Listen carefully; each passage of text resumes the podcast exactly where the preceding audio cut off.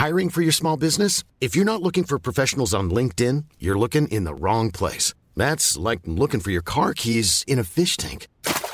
LinkedIn helps you hire professionals you can't find anywhere else, even those who aren't actively searching for a new job but might be open to the perfect role. In a given month, over 70% of LinkedIn users don't even visit other leading job sites. So start looking in the right place. With LinkedIn, you can hire professionals like a professional. Post your free job on linkedin.com slash people today.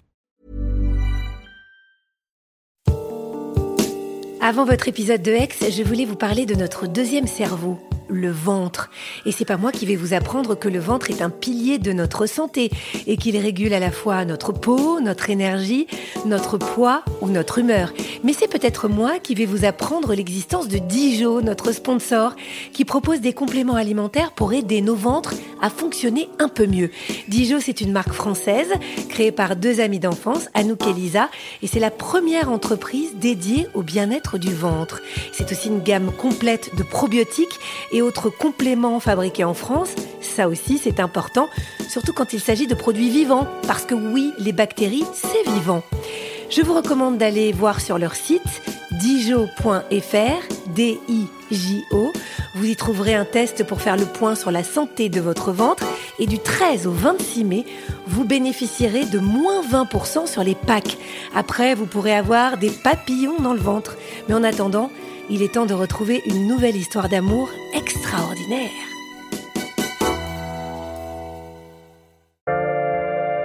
Bonjour, je suis Agathe Le Caron.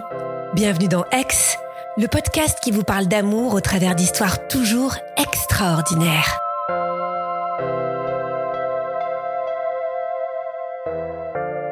Quand l'amour vous tombe dessus et qu'on n'a pas le droit de laisser épanouir cet amour, que faut-il faire? Réprimer ses sentiments, se sacrifier Ingrid a vécu l'enfer et puis elle a trouvé la lumière. Et Dieu, oui, Dieu merci, elle n'a écouté que son cœur.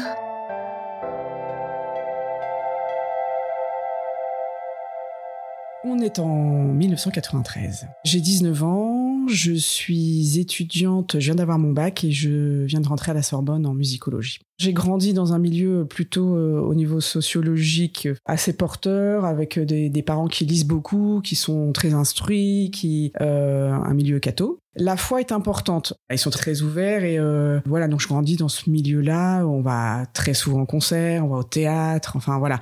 Au niveau culture, on est très porté, enfin on est soutenu et j'ai deux petites sœurs. Donc moi je suis née en 74, euh, la suivante est née en 77 et la dernière en 81. Je vais rencontrer un homme qui s'avère être euh, un de mes professeurs de musique. Lui qui est déjà bien installé, enfin qui a déjà un, travail. Euh. les gens m'en parlent, on me dit ah c'est quelqu'un, voilà voilà, qu'est-ce qu'il joue bien? Je dis waouh, c'est quelqu'un de voilà qui, est reconnu, donc ça m'impressionne. Et puis le fait qu'il s'intéresse à moi, forcément, je me dis bah voilà, j'ai un petit peu d'importance. Il est plus âgé que moi, il a presque 6 ans de plus que moi. Pour moi, j'ai l'impression de, de la première grande histoire. j'ai 19 ans, donc euh, euh, en plus, j'ai pas été très très précoce au niveau de, de, ma vie sentimentale. Donc euh, c'est, oui, c'est une de mes premières grandes histoires d'amour.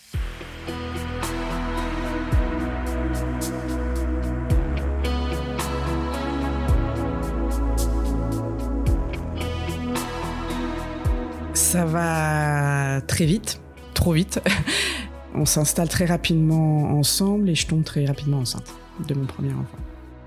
Là, bah, c'est compliqué entre guillemets parce que bah, mes parents, en fait, euh, même s'ils sont pas tradis, même s'ils sont pas, etc., euh, me font comprendre qu'en fait, bah, un enfant hors mariage, euh, ça rentre pas forcément dans les cases et dans les codes. Donc, on se marie assez rapidement.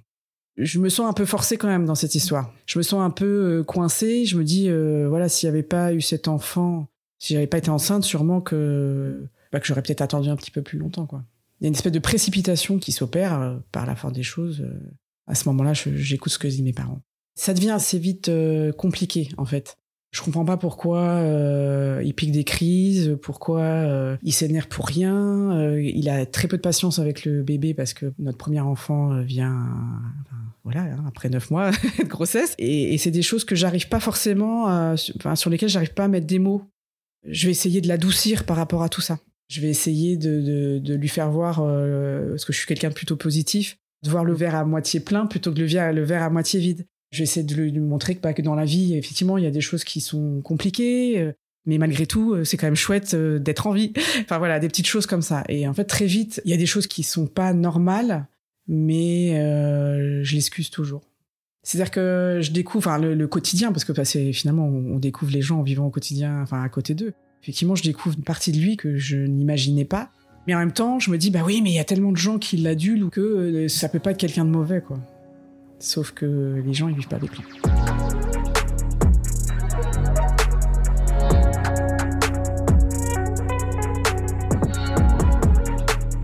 Ça s'amplifie, c'est très bizarre parce qu'en fait, c'est pas à coup.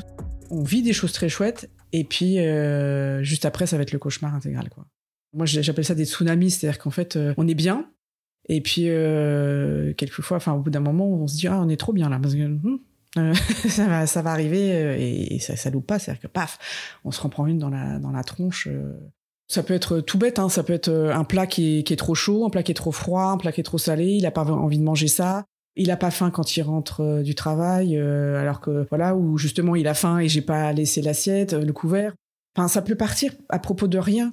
En fait, il faut comprendre que dans ces moments-là, on est en hyper-vigilance tout le temps. Du coup, on vit dans un stress permanent dans l'angoisse de se dire bah tiens euh, ah bah non là ça va bien. Bon bah tant mieux. Donc on se relâche un peu puis bah c'est à ce moment-là que ça va que ça va partir quoi.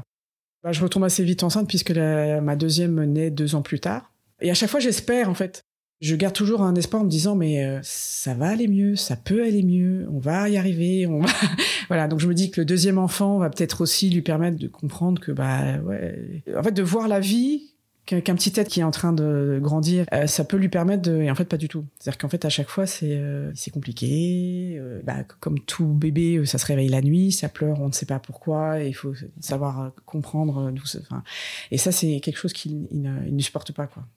Il ne supporte pas. La tendresse ne fait pas forcément partie de son ADN.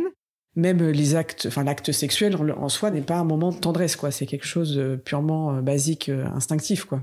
Non, c'est pas quelqu'un de tendre, c'est pas quelqu'un de voilà qui va venir vous, poser sa main comme ça instinctivement euh, sur l'épaule ou faire un petit bisou dans le cou euh, quand on est dans la cuisine en train de préparer le repas. Enfin non, c'est pas du tout ça. Donc il va essayer de bah, éventuellement de m'inviter au restaurant, etc. Mais il y aura toujours un truc qui maladroit et pas ajusté. Donc ça va être un mot désagréable, ça va être un geste qui est pas du tout approprié. Euh. Alors je me sens en même temps très épanouie et heureuse avec mes enfants. C'est-à-dire que la maternité je suis heureuse d'être enceinte, je suis heureuse de mettre au monde mes enfants, je suis heureuse de les voir grandir et de les faire grandir et de les élever euh, au sens premier et deuxième du degré. Il y a une part de moi qui est pas du tout heureuse, quoi. Et, mais j'arrive pas forcément à le, verbaliser.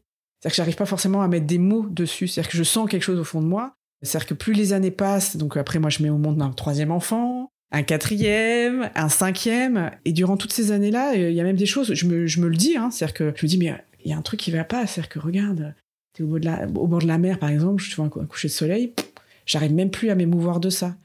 En plus, je suis quelqu'un de, enfin, tous les gens euh, à la fac, etc.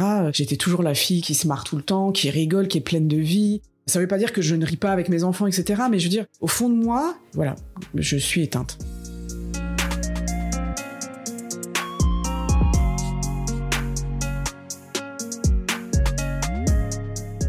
Au quotidien, bah, c'est quelqu'un euh, d'ultra négatif et qui vous emmène dans sa spirale négative. Les gens sont mauvais, il faut faire confiance à personne. C'est quelqu'un de sanguin, c'est-à-dire que la moindre petite contrariété ou quelque chose qui ne va, qui ne fonctionne pas comme il voudrait, pas seulement au sein du foyer, dans la rue, euh, il peut en venir aux mains très facilement avec les gens. Je me souviens d'une fois où j'étais partie nager euh, à la piscine et souvent après je nageais en nage libre, enfin dans les lignes. Donc je me repose en fin de ligne comme ça, et puis il y a quelqu'un qui, une femme avec laquelle je, qui n'était pas mon amie, mais voilà, on se croisait dans les, dans nos lignes, dans nos couloirs. Et euh, elle se met à côté de moi, puis elle voit euh, bah, quatre bleus en fait euh, sur mon bras, et elle me dit mais qu'est-ce que c'est que ça? Et puis bah là, je, je repars nager parce que je veux surtout pas aborder le sujet, quoi. Je pense qu'il y a des gens qui ont senti, qui ont vu des choses qui n'étaient pas ajustées, qui n'étaient pas normales. C'est toujours compliqué de s'immiscer dans une vie de couple, bah, parce qu'il y a plein de choses j'ai peur de lui. À ce moment-là, toutes les nuits, je m'endormais avec la peur au ventre que quelqu'un me tue. Mon, inconscient euh, sent qu'il y a quelque chose qui va pas, quoi. Et pendant 23 euh, ans, je vais m'endormir tous les soirs en ayant la peur au bide de quelqu'un qui me tue.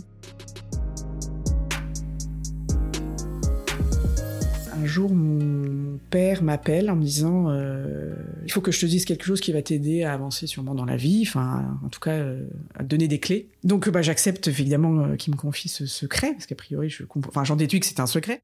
Une fois que mon père donc me dit écoute si j'ai besoin de te confier quelque chose forcément ça se bouscule dans ma tête je réfléchis. Voilà j'ai 15 jours de temps entre le moment où il m'appelle le moment où je le rencontre enfin où on se voit.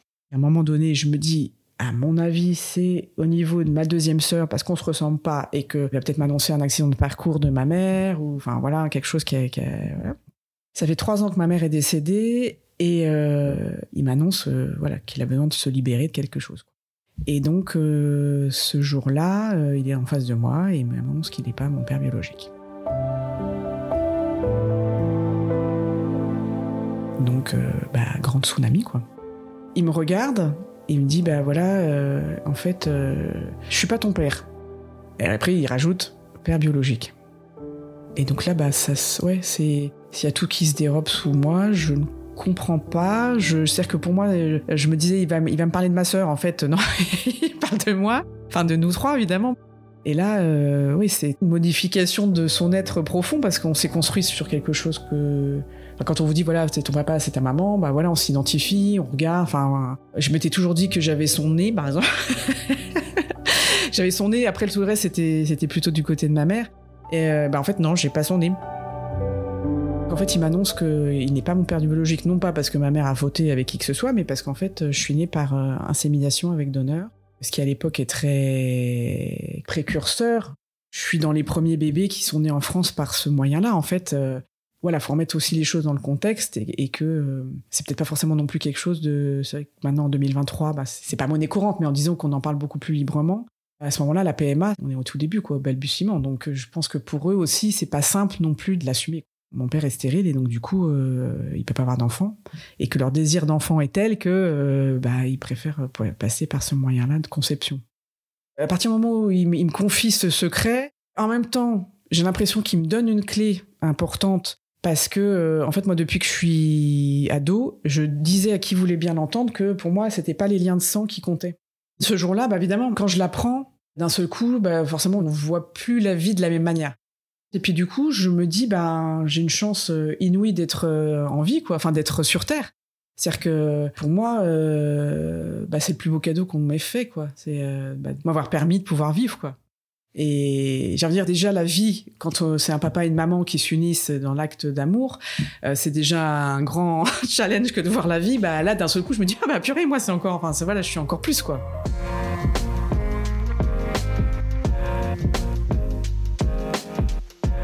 Je le partage évidemment avec mon mari et lui, euh, lui bah, voilà quoi.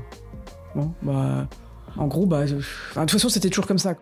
Quand ma mère décède, une semaine après, je suis encore dans le deuil. Je veux dire, ça se fait pas comme ça. On perd pas une maman euh, jeune comme ça. Et je pleure. Et d'un seul coup, il comprend que je pleure en préparant le dîner. Puis il me regarde. Puis il fait bon, ça bon, ta mère est morte. On va pas parler pendant dix ans. Et du coup, voilà, c'est des petits trucs comme ça qui auraient dû m'alerter parce que c'est pas normal de dire ça, quoi. Et là, pareil. En fait, il reçoit ça. Oui, bah voilà, quoi. Enfin, tu vas pas nous embêter avec ton truc. Euh, c'est un non-sujet. La vie poursuit son cours en fait. Hein. Euh, c'est tsunami, puis après ça va bien, puis c'est tsunami, puis après ça va bien. Enfin, c'est du chaud et froid tout le temps, quoi. C'est-à-dire que, enfin, je veux dire, ça s'arrange pas, quoi. c'est pas parce que j'ai plus d'enfants que tout ça se, calme ou ça s'agit et se, pas du tout. À la limite, je suis encore plus enfermée parce que forcément, plus j'ai d'enfants, plus je suis coincée à la maison. J'ai pas d'activité euh, à l'extérieur. Enfin, je gère pas mal de choses au niveau de sa carrière. Et voilà, donc je suis complètement, en fait, je suis enfermé dans un, souvent c'est ce que je dis, hein, une prison dorée. Je, manque de rien au niveau matériel, je manque de rien. On sait bien que dans la vie, il n'y a pas que le matériel et que, évidemment que ça aide, hein, je suis d'accord, mais euh, tout le reste, j'ai pas, quoi. Comme il a fait en sorte de me, ces gens-là, en fait, ils sont pervers au point de faire en sorte que vous n'ayez plus de contact avec votre famille. C'est-à-dire qu'il va dénigrer votre famille au point, du coup, bah, que vous je voyais plus mes sœurs dénigrer au point que bah voilà même les cousins avec lesquels vous entendez bien bah vous les voyez plus. Mais tout ça ça se fait de manière insidieuse. C'est-à-dire que souvent les gens ils comprennent enfin ils disent mais oui mais t'aurais pu bah oui non en fait euh, non parce qu'en fait euh, c'est instillé euh, au compte-goutte vous savez c'est pas je te balance un truc. C'est une perfusion que vous avez et puis tchling, comme ça ça tombe et, et, du coup ça vous empoisonne. Je continue à avoir la foi.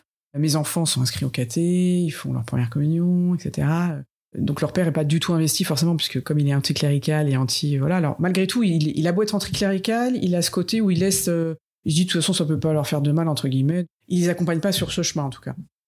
Et puis euh, après la naissance de ma cinquième enfant, donc elle va à l'école, je gère toute cette petite fratrie à la maison, etc. Et je me dis bah c'est vrai que la cinquième est là, puis elle grandit, enfin elle est en grande section, je me souviens. Et euh, je me dis, bah, je peux peut-être commencer à voir d'autres activités parce que bah, c'est vrai que j'ai plus d'enfants avec les couches, j'ai plus à allaiter, j'ai plus. Donc je me dis, c'est une possibilité. En tout cas, il y a une petite fenêtre qui s'en trouve. Et à ce moment-là, euh, avec le père de mes enfants, c'est de plus en plus compliqué. Dans l'historique en fait de mes grossesses, je suis toujours tombée enceinte quand le précédent était en maternelle. Et là, ma dernière est en grande section, je ne suis plus enceinte, etc. Donc il y a plein de choses qui se passent dans ma tête aussi. C'est-à-dire que je me dis, bah oui, mais un jour, euh, tout ce petit monde va grandir, un jour, euh, tout ce petit monde ne sera plus là. Un jour, je vais me retrouver toute seule avec lui. D'ailleurs, à ce moment-là, on cherchait des maisons de campagne. On se disait, bah tiens, euh, voilà, les enfants grandissant, on pourrait essayer de trouver, etc. Et en fait, moi, dans ma tête, à chaque fois qu'on visitait une maison, je me disais, mais non, mais je me vois pas, je me vois pas vieillir, en fait, avec lui. Je me vois pas, ça, c'est pas possible. Enfin, je me vois pas être seule avec lui. C'est-à-dire que j'avais la trouille de me retrouver seule. C'est-à-dire qu'en fait, les enfants, euh, c'est horrible à dire, mais euh, servaient aussi de tampon, quoi. Enfin, je servais de tampon entre eux et, et lui, mais ils servaient aussi de tampon entre lui et moi.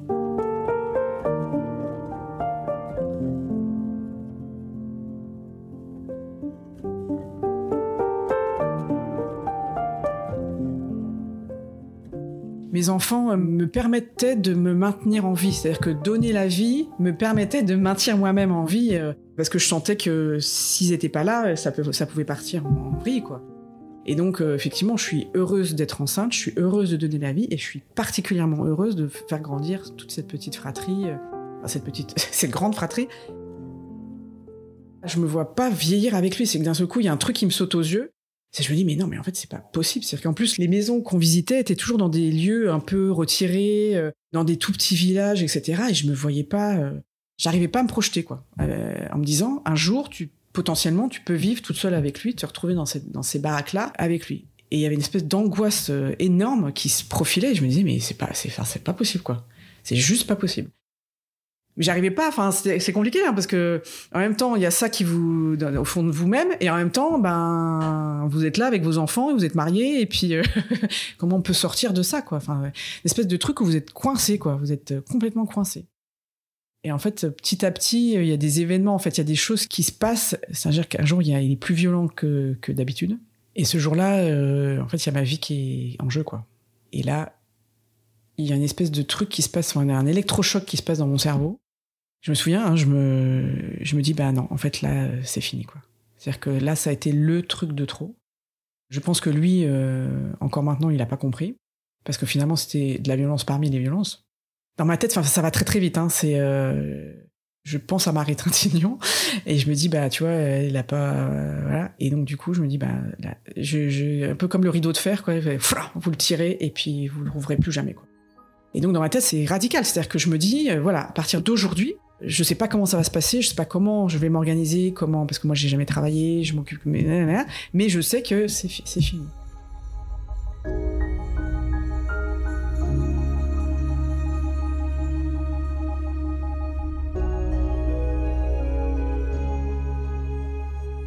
À ce moment-là, je vais voir quelqu'un euh, qui m'aide, euh, je vais voir une psy, hein, euh, qui me dit bah attention, il faut voilà, il faut faire ci, il faut faire ça. Je suis accompagné par une assistante sociale.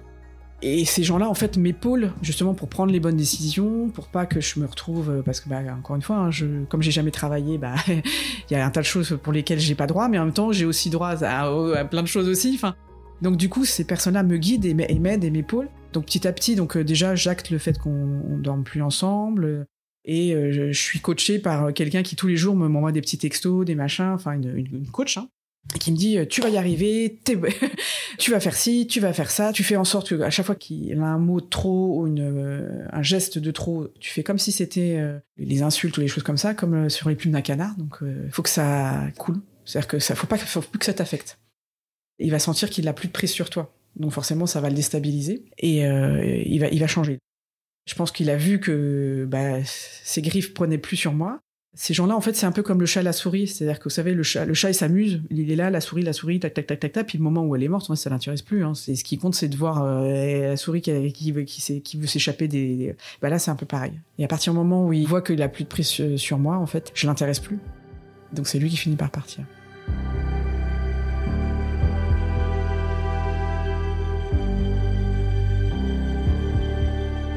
Je me retrouve à ce moment-là seule avec cinq enfants. Et ce qui est terrible, c'est que ce que j'explique, c'est que quand on est sous emprise, quand on est coincé dans une relation toxique, c'est un peu comme de la drogue. C'est-à-dire que, vous savez, les, gens qui se droguent, en fait, euh, ils savent que c'est pas bien pour de la drogue, mais ils sont en dépendance quand même. Bah moi, en fait, je suis soulagée de ne plus vivre avec lui, mais en même temps, il y a une espèce de truc au fond de moi, des odeurs, des... un quotidien, en fait, qui, qui, qui vous rassure, en fait, qui nous rassure dans la vie. Et là, d'un seul coup, pouf, on est projeté dans un inconnu, on est projeté dans quelque chose que bah, qu'on n'a jamais vu, qu'on n'a jamais vécu, et d'un seul coup, euh, bah, c'est super dur, quoi. Et souvent, c'est ce que je dis, c'est que à ce moment-là de ma vie, c'est ultra compliqué parce qu'en même temps, je suis soulagée et en même temps, je me mets la tête dans mes coussins et j'hurle de douleur parce que je, alors, je me suis jamais droguée, je n'ai jamais fumé de ma vie, mais je, peux imaginer ce que ça fait comme euh, douleur physique, une espèce de, truc, vous savez, euh, bah, de dépendance et que du coup, bah, on est, bah, c'est dur, quoi je vais vivre ça quelques mois et ça va être très compliqué. J'ai une espèce de descente aux enfers où du coup, euh, bah, je m'alimente plus, euh, je ne suis que l'ombre de moi-même. C'est-à-dire qu'on peut croire que la sortie de l'emprise, c'est tout est beau, tout est machin, tout est voilà, sauf que c'est la période la plus compliquée en fait. Parce qu'en plus, on prend conscience de tout ce qu'on a vécu, on prend conscience de tout ce qu'on a accepté de faire parce qu'on était dans cette euh, soumission et que du coup on se dit waouh quand même euh, c'est allé loin et, presque trop loin dans ce qu'on est capable d'accepter euh, pour nous-mêmes quoi. À ce moment-là, la foi est super importante pour moi. Je vais à la paroisse beaucoup plus, je m'investis dans certains groupes, je suis responsable de l'aumônerie d'enfants, c'est ma bulle d'oxygène quoi. Je fais l'accueil à la paroisse, donc je rencontre plein de gens, il y a plein de gens qui viennent me voir et qui sont contents de me voir et qui viennent me voir quand je suis là. Ça me permet de bah, d'exister en fait. Et puis de pas trop penser aussi.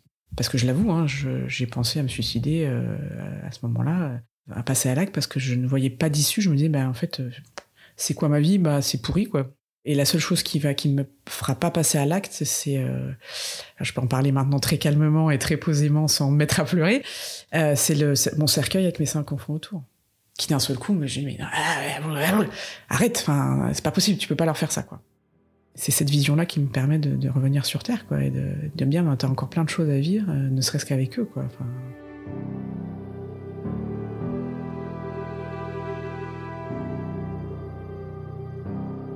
Et donc voilà, donc la vie à la paroisse me permet de me, maintenir et puis euh, et j'existe. J'existe aux yeux des autres, c'est-à-dire que je suis utile pour certaines personnes et donc je me, je me sens je me sens utile quoi. Je me sens utile bien sûr pour mes enfants, mais en dehors de, de, ma vie euh, de ma vie de maman quoi.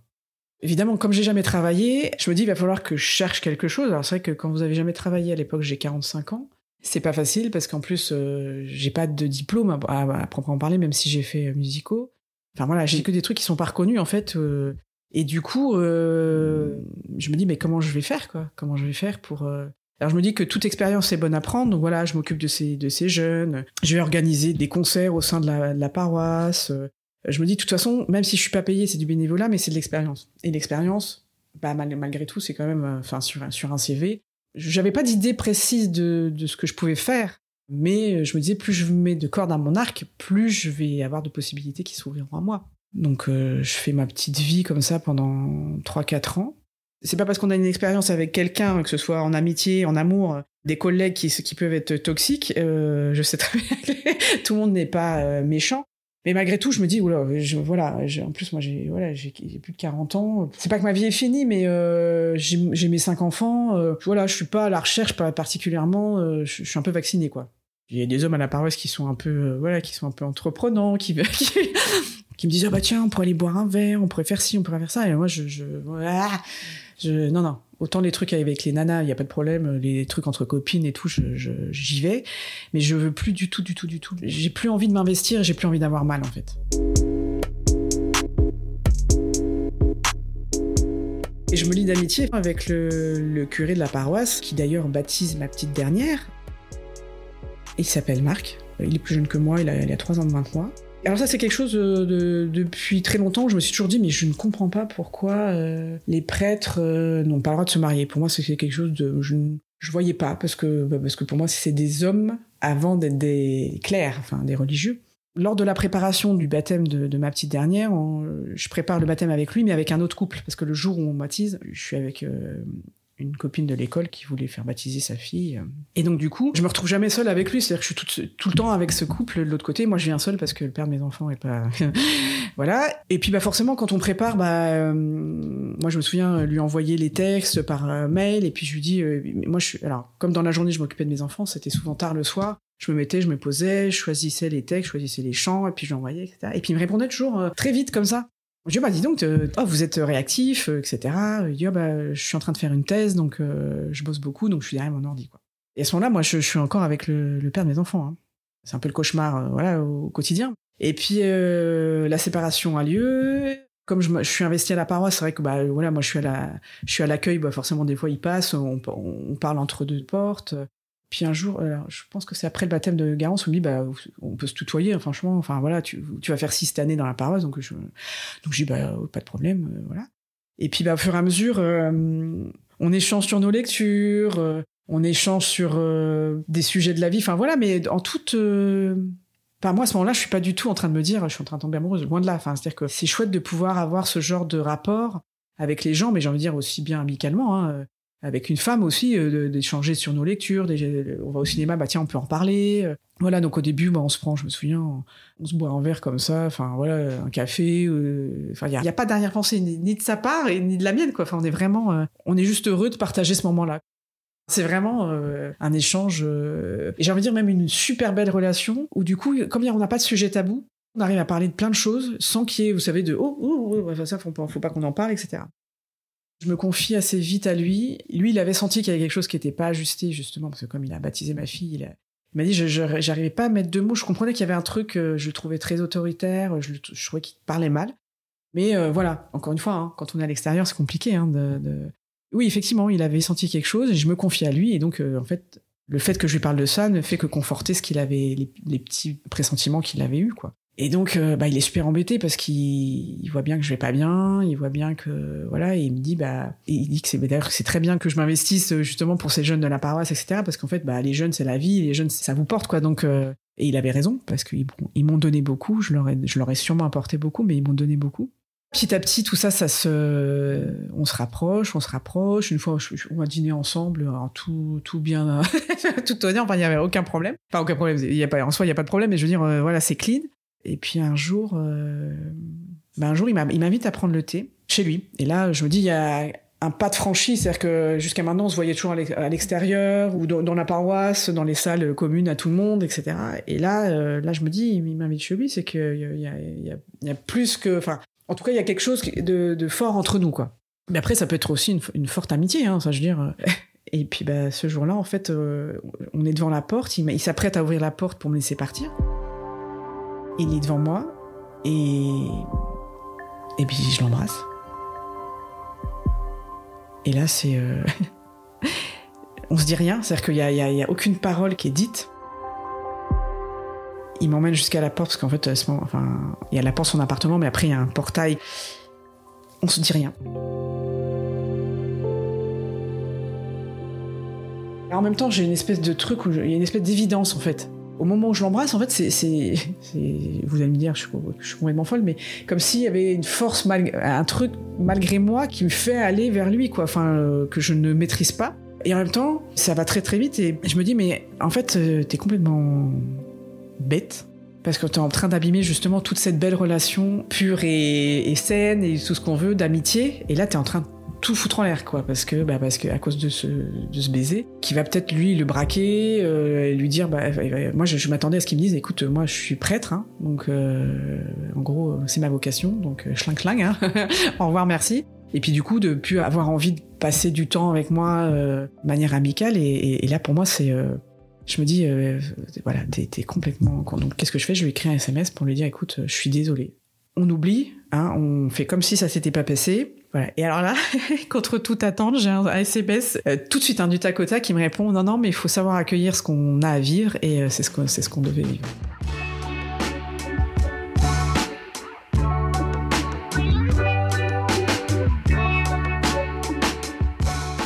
Donc là, je... grande surprise. Quelque part, j'ai des petits papillons dans le ventre parce que, bah parce qu'en fait, euh, quelque part, je suis tombée amoureuse, quoi. Et là, d'un seul coup, je comprends que c'est réciproque.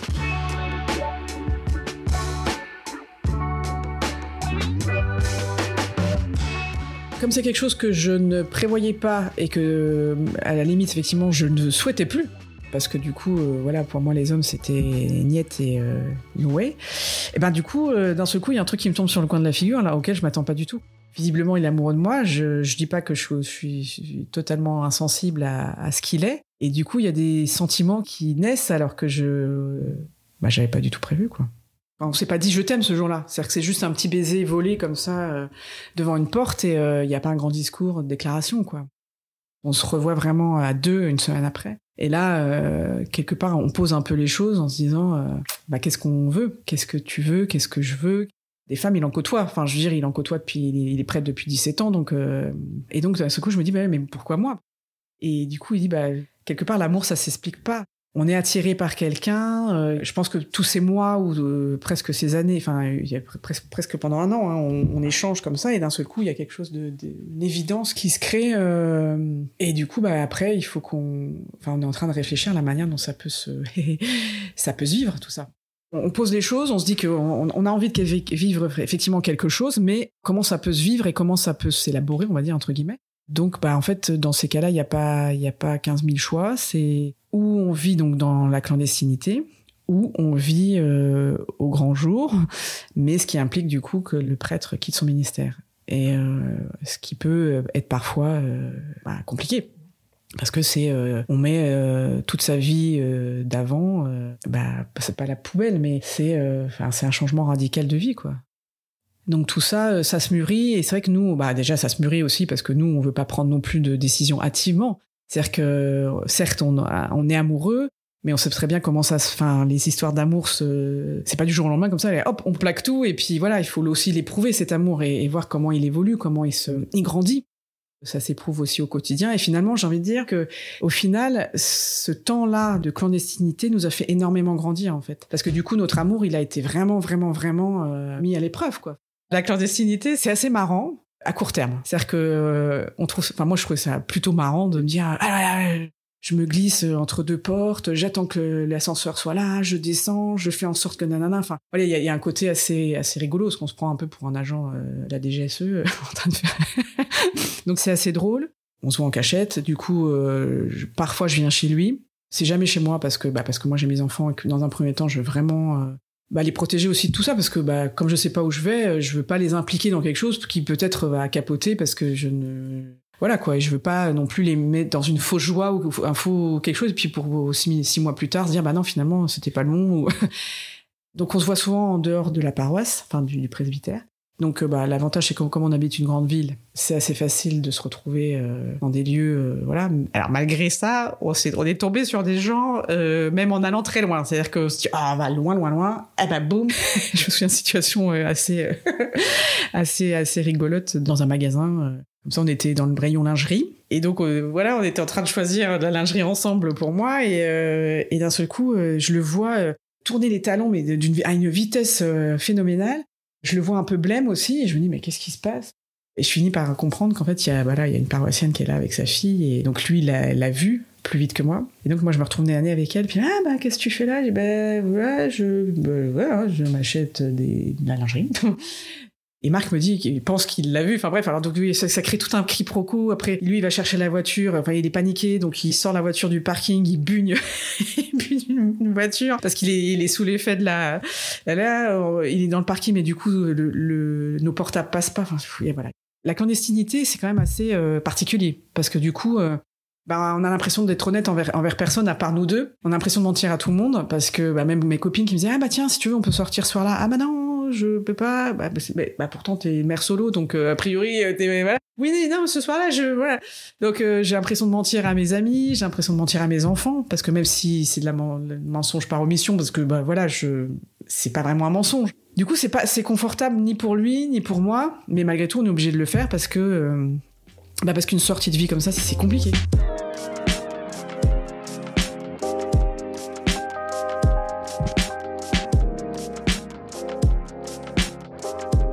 ces moments-là qu'on partage à deux, ces moments-là d'intimité, euh, etc., c'est des moments, euh, bah, du coup, d'une intensité dingue parce qu'on n'en partage pas beaucoup. parce que bah, moi je suis avec mes enfants, lui il a sa paroisse et du coup bah, ça, laisse, du temps, mais euh, je veux dire comme on est obligé d'aller loin, tout ça c'est chronophage et je pense que ces moments-là font grandir énormément nos sentiments l'un envers l'autre, ça c'est évident. Et puis à un moment où on se dit voilà ça fait deux ans, on va peut-être en parler quoi. Donc moi je commence à en parler à une de mes meilleures amies, il en parle aussi à son meilleur ami on décide l'un et l'autre d'en commencer à en parler à un, cercle, je veux dire, au premier degré, enfin vraiment les gens euh, très proches de nous. Les gens accueillent ça pour beaucoup, avec beaucoup d'empathie, beaucoup de bienveillance, ils sont super heureux pour nous. Mes copines, et sachant ce que j'ai vécu, bah forcément sont hyper heureuses pour moi. Les gens de l'autre côté, enfin du côté de Marc, euh, sont aussi très heureux pour lui parce que, bah, parce que pour eux, ils se disent, bah c'est vrai que c'est absurde que de demander à un homme d'être célibataire parce qu'il est prêtre. Et d'ailleurs, euh, on a vécu deux ans dans la clandestinité, il était en charge de tout ce qu'il faisait à la paroisse, et pour autant, il avait une vie euh, sentimentale. Même ça le enfin, je veux dire, même les homélies, il y a plein de gens qui venaient me voir en me disant, mais oh là là, Marc, qu'est-ce qu'il est en forme en ce moment? Ces homélies sont incarnent l'amour, enfin voilà, etc. Bah, je, je, pouvais pas décemment leur dire, bah oui, c'est normal, on est amoureux et voilà ce qu'il vit. Mais les gens le trouvaient transformé dans, dans sa manière d'être et de, et de vivre son sacerdoce, quoi mais en fait on voulait choquer personne. Enfin, c'est-à-dire qu'on voulait faire de mal à personne. C'est-à-dire qu'on voulait pas échoquer les paroissiens, moi je voulais pas choquer mes enfants. Voilà, donc on a réfléchi à la manière dont, ça pouvait se faire le moins douloureux pour les gens, quoi. Et donc du coup, on avait élaboré un voilà, comme il était prof aussi à la Cato, bah du coup euh, il avait cette possibilité-là éventuellement de rester prof. On savait que voilà d'être prêtre ça allait être euh, compliqué, mais ça au moins ça pouvait éventuellement rester. Puis en fait, bah badaboum, en fait on est dénoncé par une lettre anonyme et là qui vient euh, faire éclater tout ce qu'on avait élaboré, tout ce qu'on avait imaginé pour pouvoir choquer personne, quoi, enfin vraiment faire faire du mal à personne. Et là, euh, c'est terrible parce que du coup, l'évêque est au courant, euh, suspend Marc, qui engendre sa suspension, donc du coup, il ne peut plus enseigner à la catho. Enfin, tout ça, c'est il y a un, truc de effet domino qui se met en, route. Et, là, d'un seul coup, moi, je dis attends, attends, attends.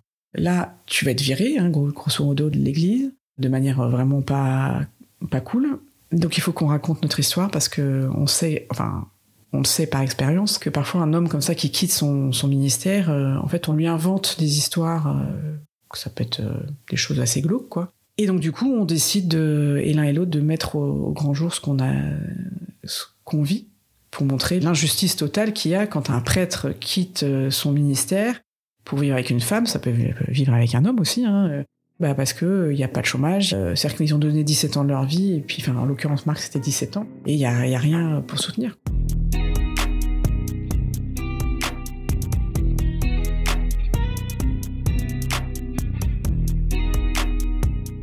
Qu'est-ce qui se passe? Bah, En même temps, alors on reçoit du soutien, beaucoup. Et puis on reçoit aussi des, trucs horribles avec des gens qui nous insultent, qui sont super durs, quoi. Comme si on avait commis un crime de lèse-majesté, alors qu'en fait on est quand même enfin, on est deux adultes consentants qui nous aimons. J'ai beau décortiquer la, chose dans tous les sens, je vois pas où est le mal. Enfin, on voit pas où est le mal avec Marc. C'est-à-dire que, voilà, on s'aime. J'ai 45 ans, il est un peu plus jeune que moi. On a un peu réfléchi, on a un peu beaucoup parlé entre nous. Et c'est vrai que du coup, euh, moi je trouve ça particulièrement injuste en fait. Euh, cette vague euh, négative qui peut mm. nous tomber dessus, quoi. Je pense que c'est ça qu'il faut retenir dans la vie, c'est que à partir du moment où on est dans des, énergies positives, on attire le positif. et donc du coup, bah aujourd'hui, euh, moi pour l'instant, je suis prof de musique. Je suis en remplacement, donc j'ai pas un poste fixe, mais euh, en tout cas, on me donne l'occasion de pouvoir exercer un métier dont j'ai toujours rêvé. Marc est en train de montrer sa boîte de consultant en manager et il a écrit, il vient de sortir un bouquin on vit ensemble, on a une vie de famille, j'ai envie de dire euh, lambda, c'est-à-dire que bah voilà, c'est un beau-père, comme euh, il y a beaucoup de beaux-pères, beaucoup de belles-mères. On vit avec mes enfants et voilà, on part en vacances ensemble, on voit, on est invité, on est, on, on, invite, on reçoit chez nous. Enfin, voilà, une chouette vie parce que du coup, euh, bah il y a plus de violence, il y a plus de peur. Je dors sur mes deux oreilles sans avoir peur d'être que quelqu'un vienne me tuer. Il y a plein de belles choses qui nous arrivent, il y a plein de belles rencontres, il y a plein, enfin voilà, c'est pour ça que euh, moi, c'est un peu le message que je veux faire passer aux gens, c'est-à-dire que malgré parfois les difficultés que la vie nous met sur notre chemin, quelles qu'elles soient d'ailleurs, il hein, euh, faut garder toujours cet espoir de se dire, euh, alors évidemment, faut pas attendre que les choses se passent, voilà, il faut aussi se bouger, mais euh, qu'il y a plein de belles choses qui peuvent se passer, quoi, à condition aussi de le, vouloir, parce qu'on peut aussi rester victime toute sa vie. Hein. J'ai été victime, je parle, je peux en parler au, passé, et maintenant j'ai décidé que ça, ça fait partie de ma vie. Je, je suis aujourd'hui en 2023 parce que j'ai vécu tout ça. mais aussi parce que j'ai décidé que la vie pouvait prendre un, tout autre chemin et que ça pouvait euh, aussi euh, être euh, très chouette.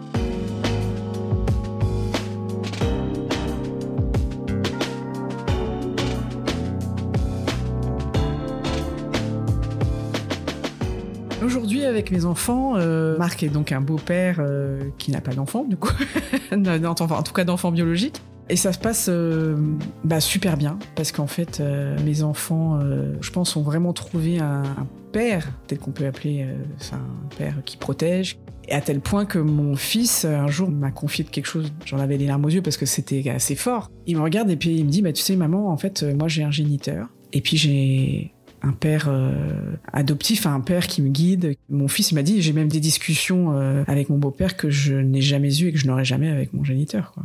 Donc c'est très fort quand votre enfant vous dit ça, quoi. Parce que du coup, euh, quelque part, on se dit, bah, on a bien fait.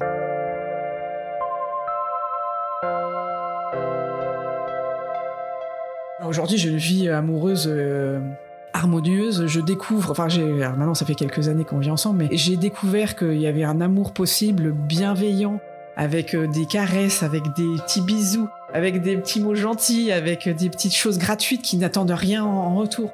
Et tout ça, c'est possible. Donc, euh, c'est vrai que moi, je l'ai découvert à 43 ans. Ça peut paraître fou, mais euh, d'un seul coup, je me dis, mais ah, mais ça, c'est. Ah, mais oui, ah, mais oui, c'est possible. Donc, oui. Donc, il faut jamais, euh, jamais perdre espoir.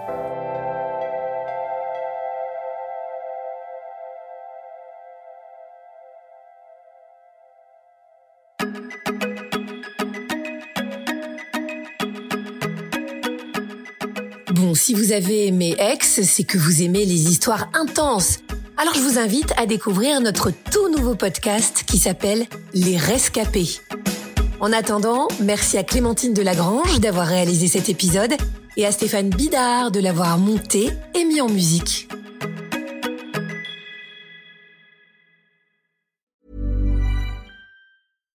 Deserves the best, and there's no better place to shop for Mother's Day than Whole Foods Market. They're your destination for unbeatable savings, from premium gifts to show-stopping flowers and irresistible desserts. Start by saving 33% with Prime on all body care and candles. Then get a 15-stem bunch of tulips for just $9.99 each with Prime. Round out Mom's menu with festive rosé, irresistible berry chantilly cake, and more special treats. Come celebrate Mother's Day at Whole Foods Market.